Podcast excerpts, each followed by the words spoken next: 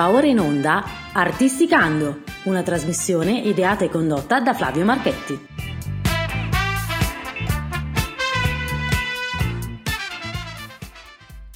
Bene, siamo arrivati ad una nuova puntata di Artisticando e oggi giochiamo in casa. Giochiamo in casa, voi come tutti voi sapete, la nostra è una trasmissione che tratta la musica a 360 gradi, quindi spaziamo dal, dalla nuova frontiera del rap al jazz bebop degli anni 30 e degli anni 40 e abbiamo fatto anche dei passaggi eh, nella musica classica l'anno scorso, avendo, quando abbiamo avuto ospite Matteo Marni che ci ha parlato del, dell'organo e delle sue meravigliose cose che fa per la, per la nostra città. Oggi abbiamo una super guest star perché abbiamo qua finalmente, dopo tanto tempo che gli correvo dietro, lui in bicicletta, io a piedi di dietro che gli correvo, vieni qua, fermati, fermati, vieni qua a Gorgo Radio, ce l'abbiamo qua, ce l'ho qui davanti a me, con questi tuoi splendidi occhi, ho qui davanti a me Don Carlo Seno. Ciao Don! Ciao Flavio, ciao, grazie di questa splendida presentazione e un carissimo saluto a tutti gli amici di Gorgo Radio che ci stanno ascoltando. Ecco, allora partiamo subito perché mi piace dare spazio anche alla musica che, e tu ne hai tanta, di, hai tanta roba da darci. Come nasce la passione in un bambino come eri tu ai tuoi, non siamo tanto distanti di età, quindi come nasce la passione per uno strumento che sì, è vero che lo suoni e ti dà subito l'impatto, ma poi dopo bisogna, bisogna farlo cantare, bisogna, bisogna, appassionarci, bisogna metterci tanto studio. Come, come nasce questa passione in, in Carlo? Ma io ritengo di essere proprio eh, un fiore coltivato in una serra, perché anzitutto non è stata una passione spontanea, un desiderio mio, ma è stata una grande passione di mio papà. Lui proprio ha scoperto a 16 anni la musica classica, se n'è innamorato, è stato un colpo di fulmine, quindi quando poi sono sposato, siamo nati noi cinque figli, a uno a uno tutti quanti abbiamo avuto a che fare con la musica classica, con un insegnante molto brava e molto paziente. Io ho cominciato attorno ai 6-7 anni e voglia di studiare zero, ma semplicemente appunto ho portato sul pianoforte da papà, tra l'altro avevo soltanto due pomeriggi liberi alla settimana e quei due pomeriggi c'era la lezione di pianoforte, senz'altro non era una gran trovata perché c'era una, una piccola festicciola andava sempre perduta, quindi non era uno strumento molto simpatico. Questo alle origini per qualche anno è stato veramente un po' faticoso. Poi però le cose sono un po' evolute. è successo che a nove anni ho fatto un esame importante in conservatorio a Milano, difficile, di teoria e solfeggio, e l'ho passato. E tutti guardavano questo bambino che ero io con molto stupore perché non era semplice a quell'età passare un esame di questo tipo. Io in realtà, più che l'ammirazione delle persone, ero soddisfatto dentro di me perché papà mi aveva detto che se avessi passato l'esame potevo smettere. E quindi, quindi scherzi, io ero felicissimo. E per un anno ho giocato a tennis, è stato splendido. Sono appassionato con la racchetta, altra passione di mio papà, ma poi appunto dopo un anno lì è cominciata la cosa nuova. Ho avuto contatto con un, un uomo straordinario, Alberto Mozzati, quale era non soltanto un, uno splendido pianista, ma anche un didatta formidabile, cioè un grande insegnante, e poi anche un uomo, ecco, davvero molto particolare. E quindi con lui eh, il contatto con la musica ha assunto delle caratteristiche completamente nuove. Parliamo degli anni? Avevo ormai 11 anni, quindi si parla degli anni, fine anni 60, io sono del 58, quindi ecco, quindi nella fine degli anni 60, in piena era beat Rolling Stones, Beatles, un bambino di nome Carlo si avvicina alla musica classica. Non ti sei mai sentito stretto in questo genere? Non hai mai avuto voglia di suonare altro che non sia la musica classica? No, infatti è questo che papà è stato molto bravo perché ci ha immersi dentro questo mondo come se diventasse un po' il nostro elemento, come un pesce nell'acqua. Per cui e noi cominciavamo a respirare musica sempre. Papà la suonava lui il pianoforte. Io studiavo, lui si metteva al mio fianco, faceva studiare, eccetera. E poi la sera ascoltavamo dischi, cominciavamo già a sentire qualche concerto, ma ogni tanto arrivavano pianisti a casa. Per cui nel mondo musicale, della musica classica, ci nuotavamo. Papà era un uomo di straordinaria personalità e ci coinvolgeva molto in questo suo mondo. Per cui poco a poco questo, questo linguaggio è stato il mio, e gli altri tutto sommato mi parlavano meno, come capita ancora adesso. Io so che ci sono dei geni negli altri settori della musica, geni incontrastati, indiscutibili, e li ho ascoltati, e li ammiro, però mi accorgo che la mia sensibilità corre sempre verso questo mio habitat naturale nel quale sono cresciuto nella mia prima adolescenza. Ah, quindi non hai mai avuto la voglia eh, o comunque la curiosità di andare, non so, in, verso altri campi come, non so, il jazz oppure la musica pop? Cioè tu sei sempre rimasto fedele a, alla tua natura. Sì, sì, sì. Beh, chiaro, mia sorella poi ascoltava i Pink Floyd, faceva ascoltare, era molto bello, The Dark Side of the Moon era molto bello, no? Ma appunto, spot, non è che riuscissero a, a rapirmi più di tanto. Beh, quindi tu pr- praticamente sei proprio il, cioè, il pianista classico che, è, che, ascolta, che ascolta musica classica. Nel campo della direzione, dell'arrangiamento e così non ti sei mai portato? No, no, no, no non ho avuto questo orientamento neanche della composizione e neanche, e devo dirti anche che non molto al di fuori del pianoforte nella musica classica. Papà era appassionato di pianoforte, io per molti anni sono dedicato ad ascoltare quella musica lì e basta, per cui anche, non so, sinfonie, quartetti, tri, eccetera, musica da camera in generale, li ho conosciuti soltanto più avanti, ma i primi anni della mia vita era solo pianoforte, pianoforte, musica classica stop. Eh beh, comunque è interessante questa cosa perché... Eh avere, avere, un orizzonte solo eh, ti permette di poter eh, approfondire di più quel, quell'universo, perché la letteratura del, del, piani, del, del, pianismo classico è infinita, cioè ci sono, si spazia in, in, secoli, in secoli di storia del pianoforte. Io però ho notato nelle cose che mi hai mandato, ma anche nei concerti ti, nei quali ti ho visto suonare, che ehm, a te piace molto Chopin, Liszt, questa, questo tipo di romanticismo del piano. Sei, sei, più legato a questa cosa o lo fai solo per una tua comodità? No, no, è senz'altro un linguaggio musicale che sento molto mio, nelle mie corde, come si usa dire. Cioè, benché abbia una straordinaria ammirazione per Bach e per Mozart, perché lì siamo proprio a vertici sbalorditivi. E, ehm, anche un po' per l'orientamento, ma anche per la sensibilità eh, più che la musica cosiddetta classica, cioè il periodo classico del Settecento, quindi Mozart, Beethoven, Haydn, io mi sono più orientato verso la musica romantica, quindi da Mendelssohn, Schumann, Chopin soprattutto. Eh. E poi con Chopin ho sentito proprio un autore sempre molto mio. Chopin non ha un grandissimo repertorio, sono una, una quindicina di CD, certo, molta musica, insomma. E io ormai lo conosco nota per nota da quando ero piccolo, eppure ancora adesso mi, sorpre- mi, sorprendo a commuovermi. Per ascoltare musica ho sentito tantissime volte, per cui mi accorgo che è proprio un mondo che mi, che mi rapisce, che sento molto mio. Nell'epoca dove tutti andavamo a prenderci gelati, andavamo alle feste dell'unità, andare a farci i nostri giri, tu studiavi. Quante ore dedicavi al tuo strumento? Ma io dedicavo un po' il pomeriggio perché contemporaneamente ovviamente facevo gli studi a scuola, nelle medie, poi il mio liceo dove abitavo, dove andavo a scuola era dall'altra parte della città di Milano quindi c'è un po' un viaggetto andarci. Poi ho fatto il liceo classico, anche lì legato un po' alle scelte di papà. E quindi, chiaro, ero impegnato in quella scuola, però alla scuola me la cavavo abbastanza bene senza dedicarmici troppo, soprattutto mi svegliavo al mattino presto per fare i compiti di scuola.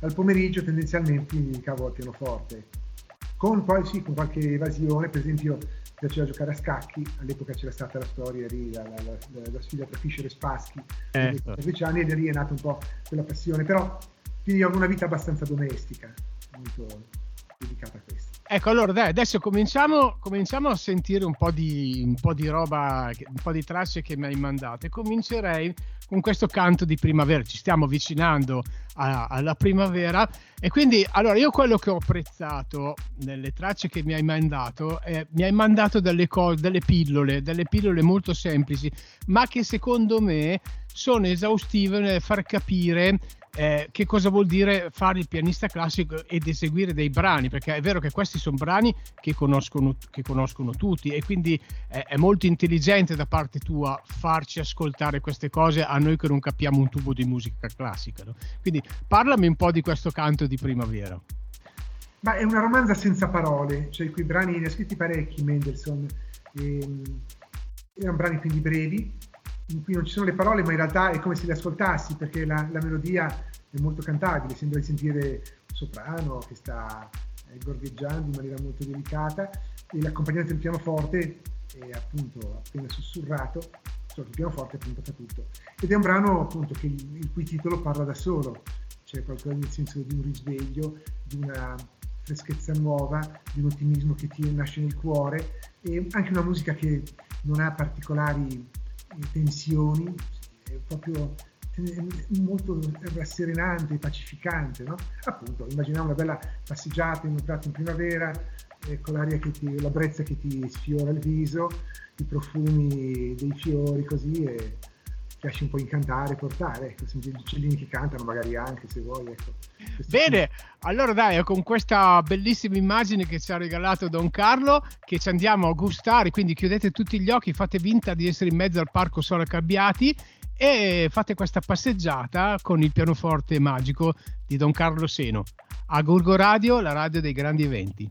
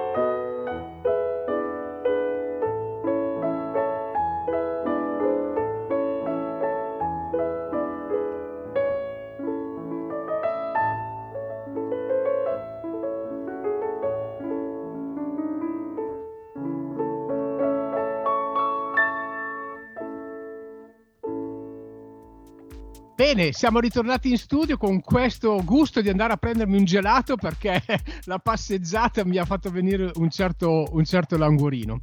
Allora, caro mio caro Don Carlo, adesso eh, mi piacerebbe parlare con te invece dell'altra tua vita che è legata alla chiamata di, chiamata di Gesù vorrei che tu mi raccontassi in quattro parole come sei riuscito a legare la chiamata di Gesù, perché io so che tu hai studiato, ti sei diplomato e poi hai, hai passato un certo periodo di tempo anche all'estero, no? quindi sei andato in giro.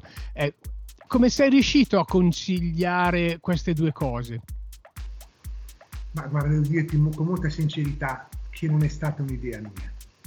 Io una cosa del genere non l'ho architettata, non l'ho progettata, non l'ho assolutamente pensata, non mi è mai passato per la testa perché quando uno si dedica a una cosa fa quella, e poi c'era il pianoforte, c'era quello. Finito il conservatorio a Milano, dopo un anno e mezzo sono andato a Parigi, ho studiato per tre anni, ho abitato per tre anni a Parigi studiando a questo Conservatoire National Supérieur de Musique, i francesi ci tengono tanto a Parigi soprattutto a questa grande istituzione che era come una grande scuola di perfezionamento e anche lì sarebbe interessante vedere raccontare un po', sono stati anche un po' segni provvidenziali per poter arrivare a Parigi, eh, che mi hanno permesso appunto di comprendere che, eh, che quel Dio nel quale credevo, perché io ero un un ragazzo cresciuto nella fede, come sono cresciuto nel, a Bagnomaria nella musica classica, così sono cresciuto anche a Bagnomaria nella fede dei miei genitori, per cui i due mondi sono stati per me molto naturali, ecco.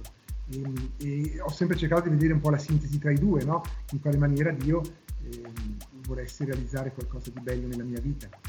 E, però appunto fino a quando tutto quanto ci voleva abbastanza normalmente, le cose andavano appunto, secondo certi progetti. Poi c'è stata un po' una serie di eventi, il rientro da Parigi, un concorso per il quale mi ho preparato benissimo, eh, per il quale tutto sommato speravo anche di ottenere un buon risultato, per il quale avevo chiesto anche nella preghiera serale al Signore di farmi capire che cosa volesse da me, quale fosse, perché non avevo l'idea molto chiara sul mio futuro, non mi convinceva del tutto l'idea di dedicare la vita interamente alla musica, anche se mi commuoveva la musica, però sembrava un po' troppo, qualcosa che eh, fosse non, non, esattamente la mia, ecco. Ma non capivo bene.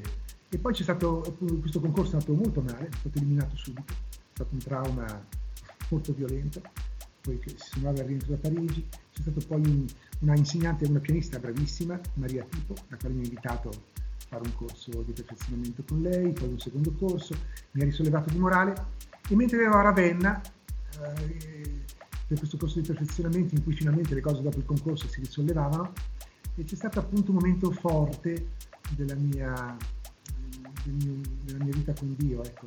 Entravo in chiesa, pregavo, dicevo il rosario, perché era una preghiera che mi aveva accompagnato in momenti eh, della Quaresima precedente il concorso e che mi accompagnava tuttora, mi trovavo volentieri con questa preghiera. Eh, l'ho fatto molto personale. Ecco, quando, a Ravenna, quando pregavo, mi accorgevo che c'era una pagina del Vangelo che risuonava dentro di me con grande forza e soprattutto capivo, sentivo, non era molto evidente per me, cioè, certe cose sono troppo chiare per poterle descrivere, che, che, in realtà quella pagina del Vangelo non parlava di quel giovane ricco che chiede a Gesù cosa deve fare per avere la vita eterna, ma che quel giovane ricco ero io, ricco dei miei sogni, sposarmi, avere una bella famiglia numerosa come quella in cui sono nato, eh, dedicarmi alla musica che mi piaceva, eh, questi erano un po' i miei sogni, però ecco, capivo che il Signore aveva un sogno diverso su di me.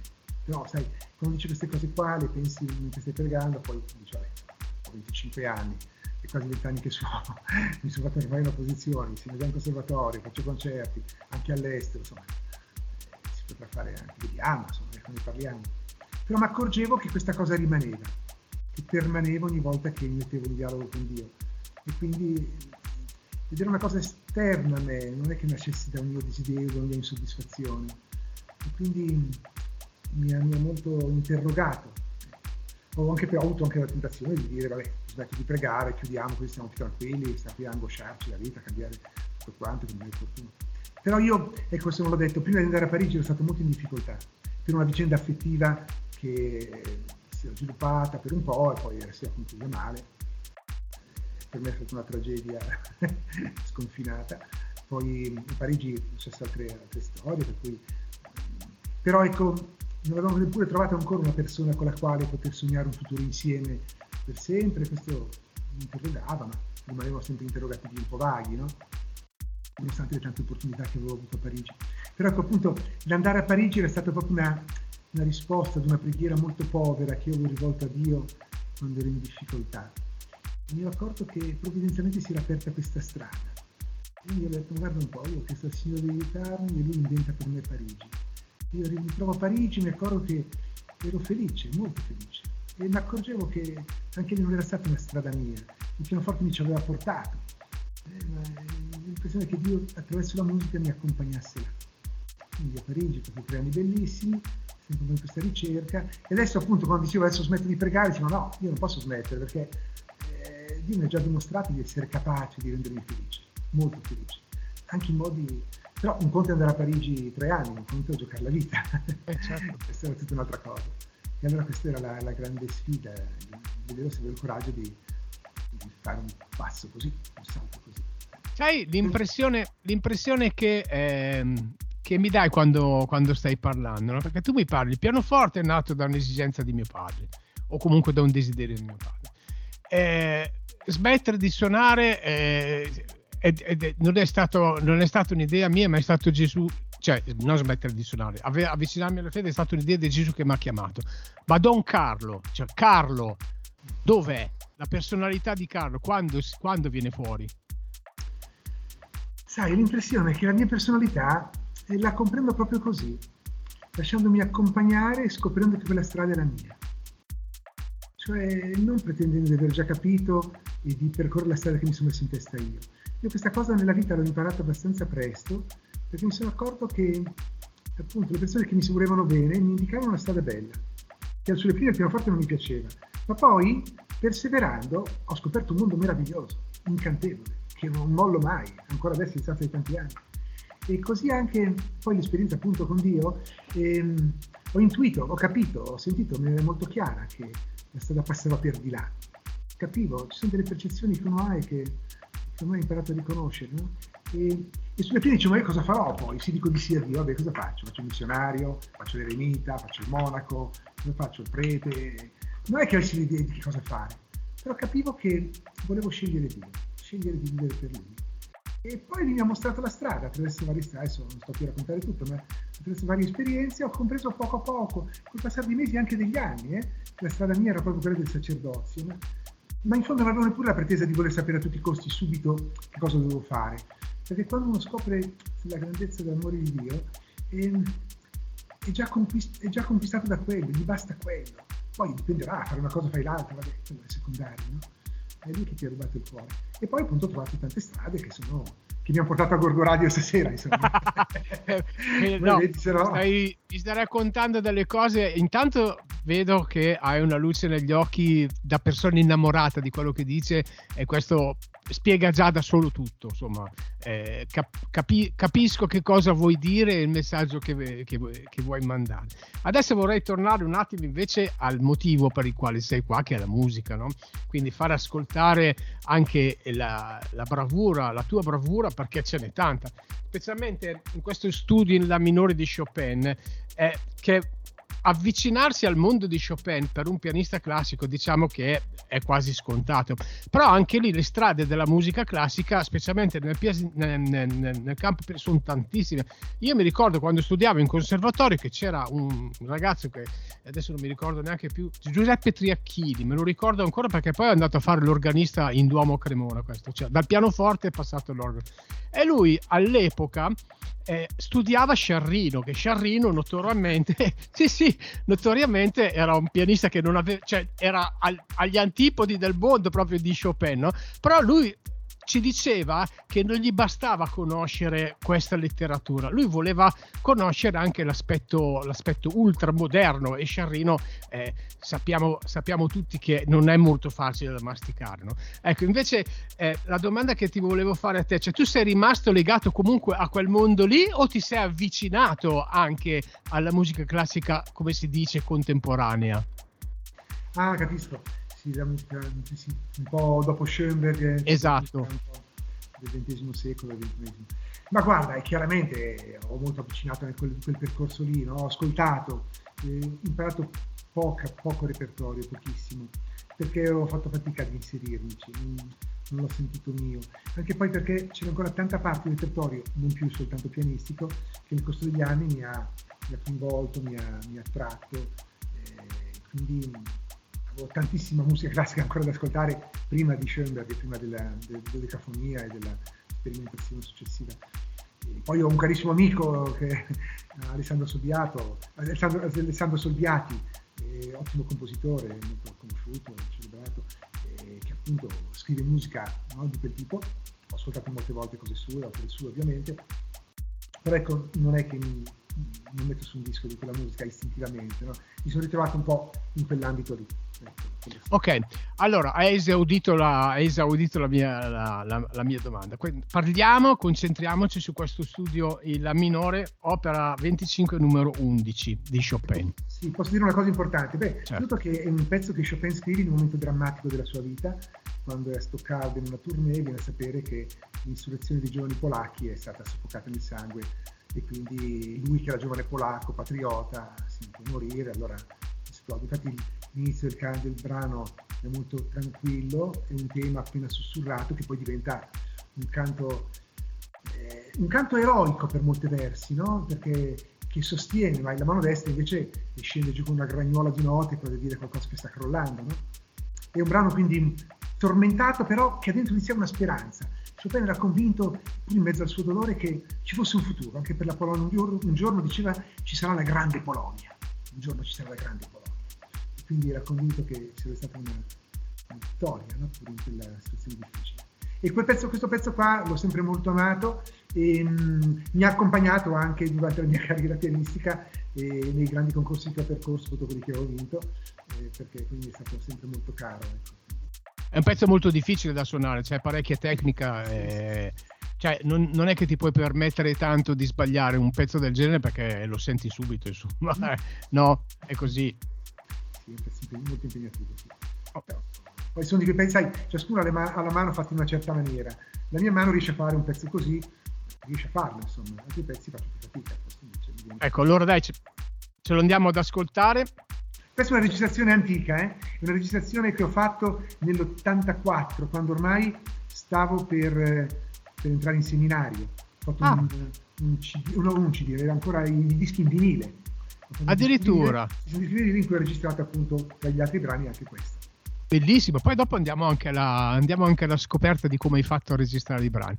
Va bene, allora ci andiamo ad ascoltare questo bellissimo studio in La minore, opera 25 numero 11 di Chopin, dalle mani di Don Carlo Seno, che è ospite graditissimo qui davanti a me a Gorgo Radio.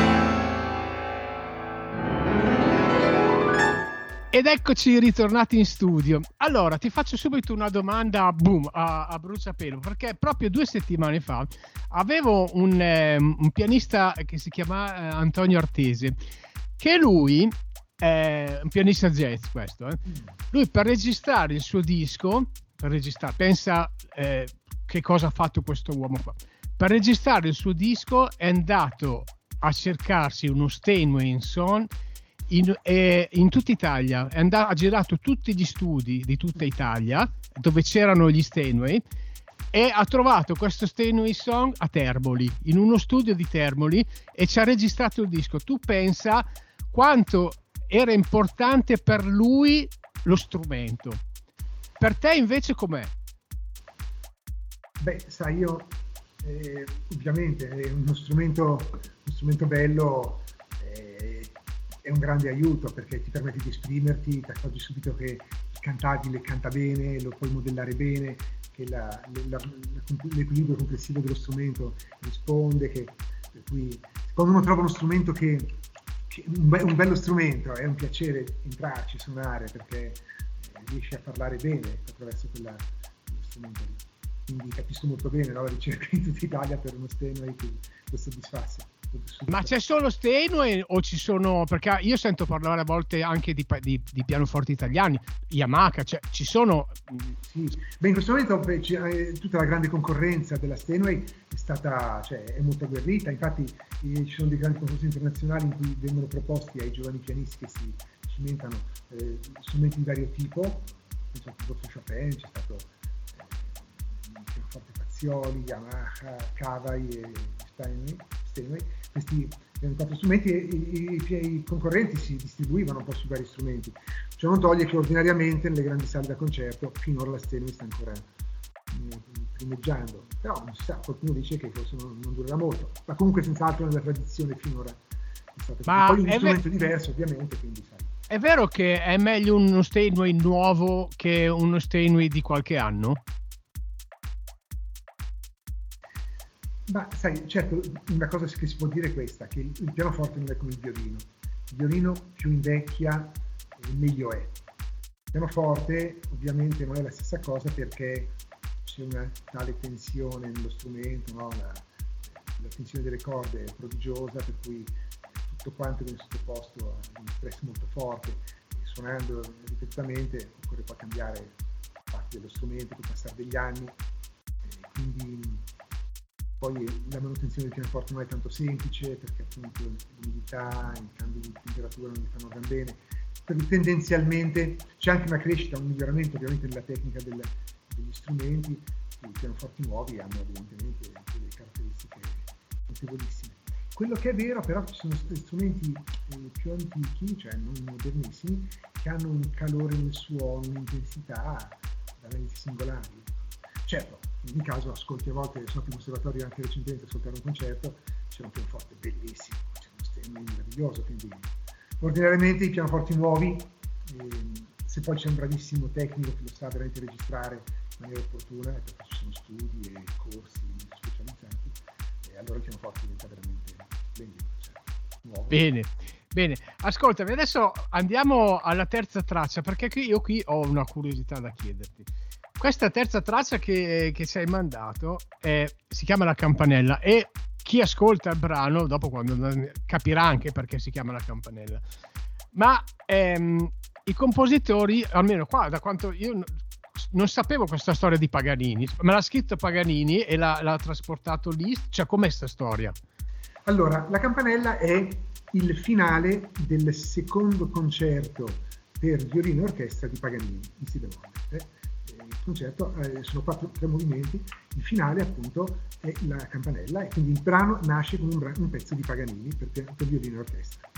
E Liszt era un grande trascrittore, lo faceva per due ragioni. Primo perché la musica d'orchestra era difficile realizzarla e quindi all'epoca non c'erano tanti mezzi, allora trascrivere a pianoforte pezzi scritti per più strumenti era un vantaggio per far conoscere la musica. Ma poi perché lui aveva delle capacità tecniche prodigiose e riusciva a rendere al pianoforte eh, non dico le, l'esperienza di un'orchestra, ma qualcosa di abbastanza simile.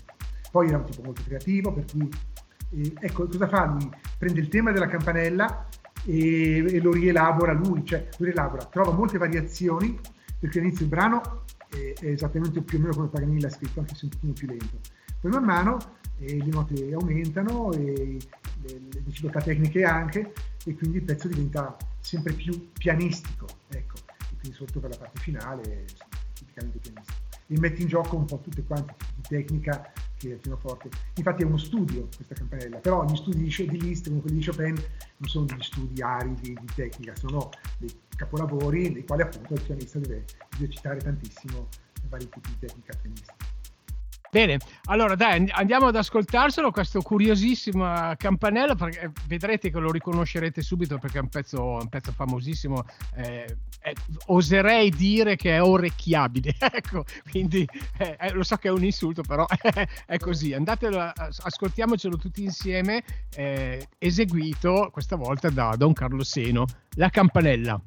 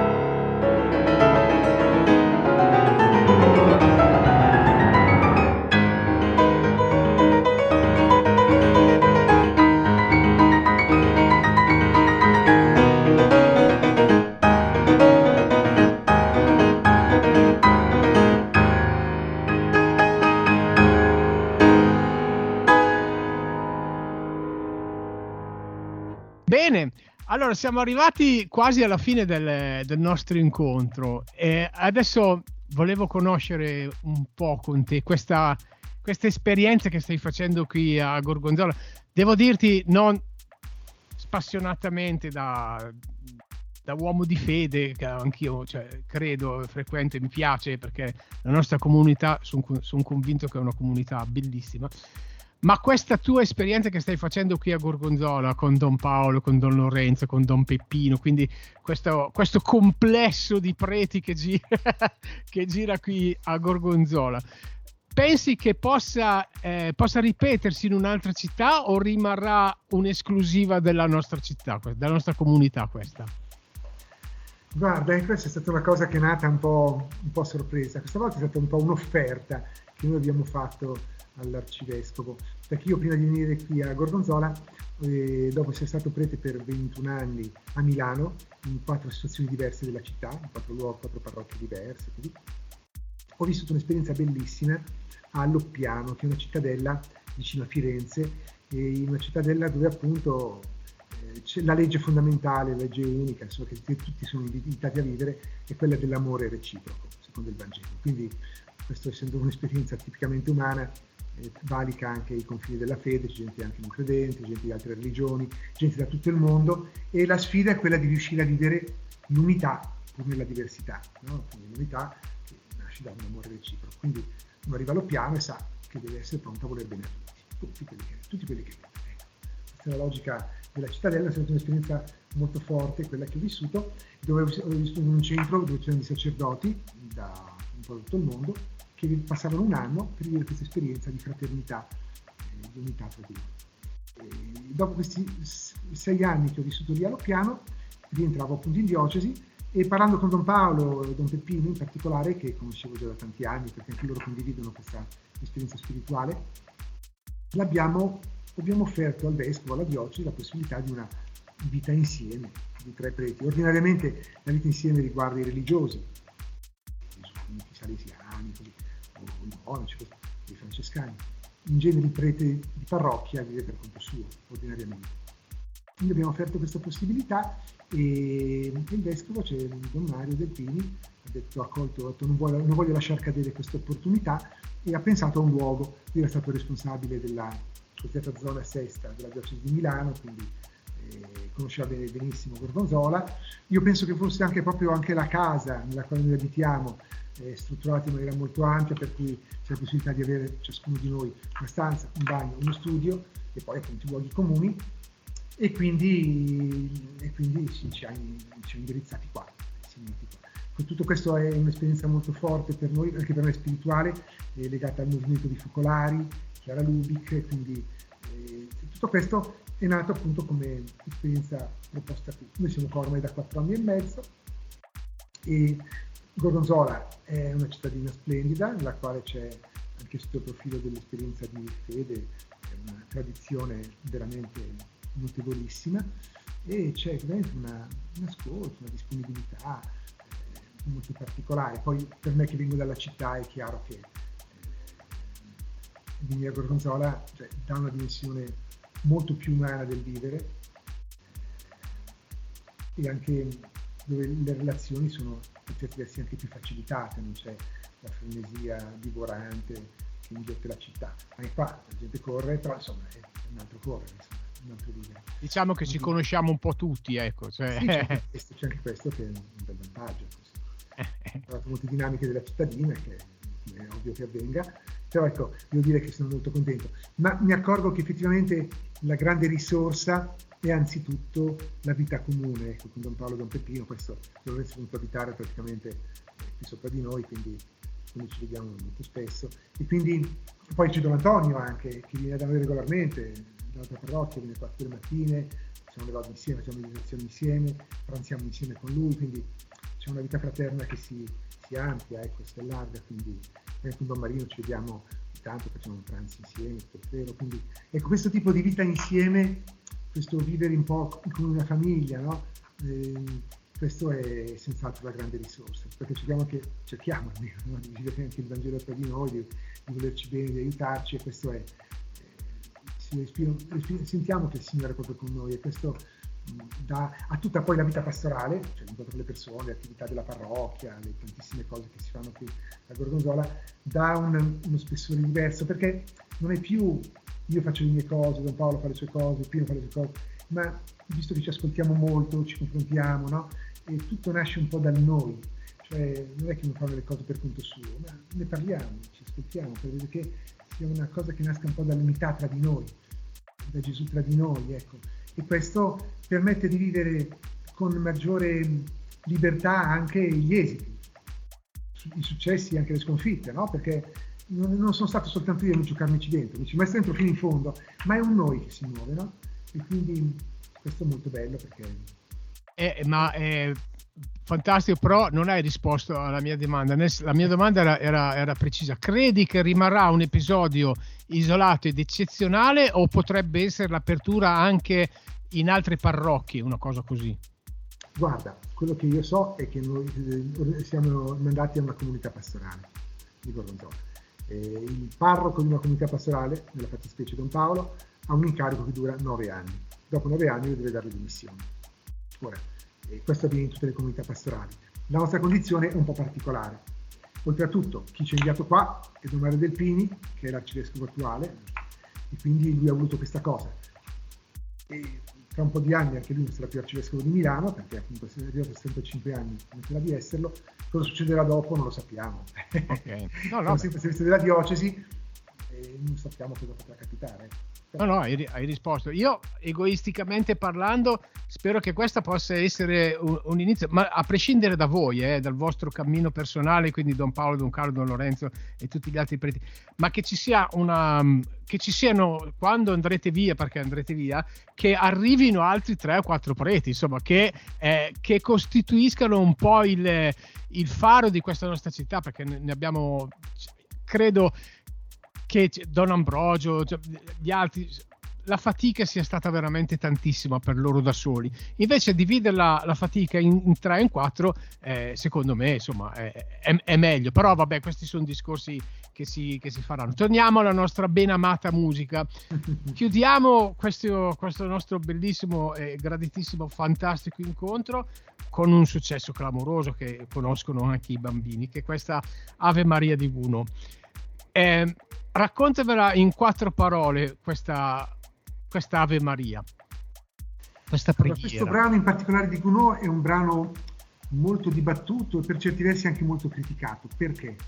Perché ehm, la base musicale di questo brano è un preludio di Bach, col quale Bach inaugura una delle opere più monumentali che abbia scritto, il clavicembalo ben temperato. Il primo preludio è questo pezzettino qua, nel quale appunto c'è una serie di eh, armonie che si accostano, anche, dove apparentemente l'impressione che non ci sia una vera melodia, ma ogni nota ha la sua importanza.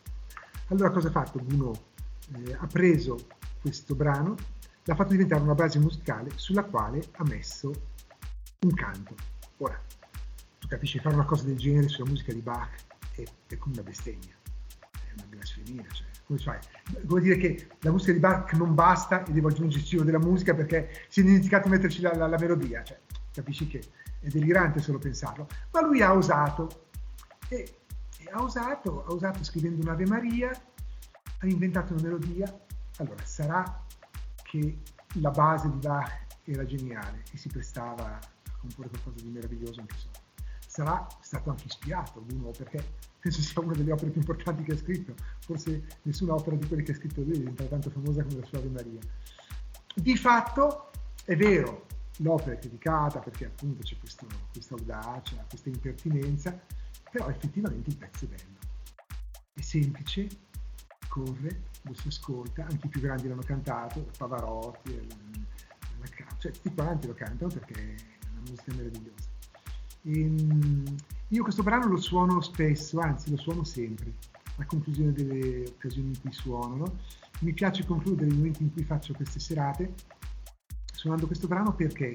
Perché appunto io una volta poi diventato sacerdote ho continuato l'attività pianistica, ma sempre eh, collegandola a, ad un annuncio, di un racconto o della mia esperienza personale di vita no, intervista e quello che è venuto dopo, oppure prendendo alcuni personaggi importanti e raccontando la loro storia attraverso i brani musicali e il racconto anche della loro vita. E, ehm, concludo sempre con l'Ave Maria, appunto, e, ehm, e una volta che ho finito, chiedo anche al pubblico quando finisco l'Ave Maria di non applaudire, perché ciascuno possa raccogliere nel suo cuore un po' le emozioni della serata, in particolare una delle cose che più mi hanno colpito, magari un brano, una frase, un episodio, no? e per custodirlo, per trattenerlo, ecco. come un po' faceva Maria nel Vangelo, ci ha raccontato che lei eh, custodiva nel suo cuore le cose, meditandole nel suo cuore appunto, e quindi questo mi pare che sia un atteggiamento importante da fare. E lo offro sempre come conclusione delle serate e devo dire anche che appunto per me anche la persona di Maria è stata importantissima nella mia vocazione, ma appunto rosario accennavo prima, ma mi ha sempre accompagnato nella vita come una madre meravigliosa, quindi sono anche molto felice ogni volta di suonarla. E confido anche una cosa che non dico, ma che è vera. Quando arrivo alla fine del concerto, sono suonato pezzi molto difficili, devo fare l'Ave Maria, ho sempre la sensazione di, di, non poterla fare, di non riuscire a suonare, eppure è un pezzo abbastanza semplice. E, e, ho sempre l'impressione che riesco a realizzarla perché appunto sono accompagnato nel suonare questo pezzo, quindi è un momento per me molto bello per concludere. Tu pensa alla generosità, la generosità che inconsciamente, innocentemente tu dai, perché io credo che l'applauso, più che i soldi, più che tutto, l'applauso per un artista, per un musicista, sia la degna conclusione di quel, un ringraziamento di quello che lui ha dato, che ha dato al suo pubblico. No? Tu rinunci all'applauso per regalare un momento di concentrazione ulteriore dopo tutta sera o un pezzettino da portare a casa. Eh, non è una roba, non è una cosa scontata, eh, Don Carlo. Sì, è anche vero però che di solito la gente durante la serata applaude prima e che poi mi spero un po' parlare con le persone c'è lo spazio anche appunto per... Ascoltami, l'ultima domanda poi ti lascio andare. Don Carlo 2.0, proiettato nel 2024. Concerti? Ah sì, dai, guarda, io, ecco anche questo, io le serate che faccio, io non mi propongo mai, non ho mai chiesto di fare un concerto, soltanto una volta quando Cardinale Martini doveva partire per Gerusalemme volevo fare un concerto per lui, l'unica volta nella mia vita in cui ho chiesto di fare un concerto per gratitudine, ma se no attendo sempre di essere invitato, nel senso che lo sento un po' ogni volta un po' come una piccola chiamata, ecco, e quindi periodi in cui ne faccio tantissimi, periodi in cui ne faccio di meno, pochi, poco importa.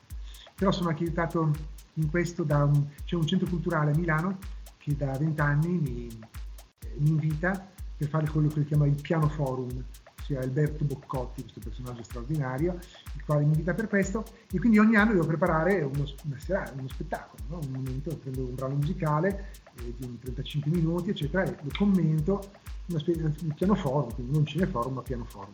Mm. E, e, quindi ogni anno devo inventare qualcosa di nuovo da, da, imparare, perché oltretutto non c'è soltanto lo spettacolo, ma lui vuole che io produca un CD e quindi... Eh, infatti da, da, questi CD abbiamo, abbiamo, attratto un po' tipo il canto di primavera arriva proprio da, da questo piano forum, ecco. Va bene. Allora... Il 24 sto già pensando appunto a fare alcune cose, accosterò un autore che ho conosciuto poco negli ultimi anni dal pianoforte io, però che è molto interessante, che è Sergei Rachmaninov, ah. per suonare alcuni brani suoi. Ma sicuramente, non, non, ho, non, ho, nessun dubbio a proposito di questo. Bene, Carlo, allora il nostro incontro è finito. Io ti ringrazio enormemente perché mi hai regalato un'ora di, di, di tanti, tantissime cose, tante informazioni. Andrò a letto andrò a letto felice, sereno perché ti ho visto, ho ascoltato musica fantastica che non capita di rado ad ascoltare qui da noi. Quindi invito le persone che ascolteranno questa trasmissione a concentrarsi un attimo e a capire tutte le sfumature che Don Carlo ci ha, eh, pro- ci ha proposto perché sono cose veramente, veramente belle. Io ti abbraccio tantissimo, poi tanto noi ci vediamo comunque e mm, davvero grazie, grazie per questo tuo intervento. Grazie a te Flavio perché le conversazioni con te sono facili e se questa deve essere un'intervista è stata la più facile delle interviste che abbiamo mai fatto e perché appunto eh, questa familiarità e amicizia rende tutto più bello. Grazie anche al, al pubblico eh, della, del Gorgo Radio che ci, ci sta ascoltando. Bene. Grazie Don Carlo e ci lasciamo con questa Ave Maria di Gounod. Ragazzi, ascoltate anche la musica classica perché tutto parte da qua. Ciao, buonanotte a tutti. Ciao ciao.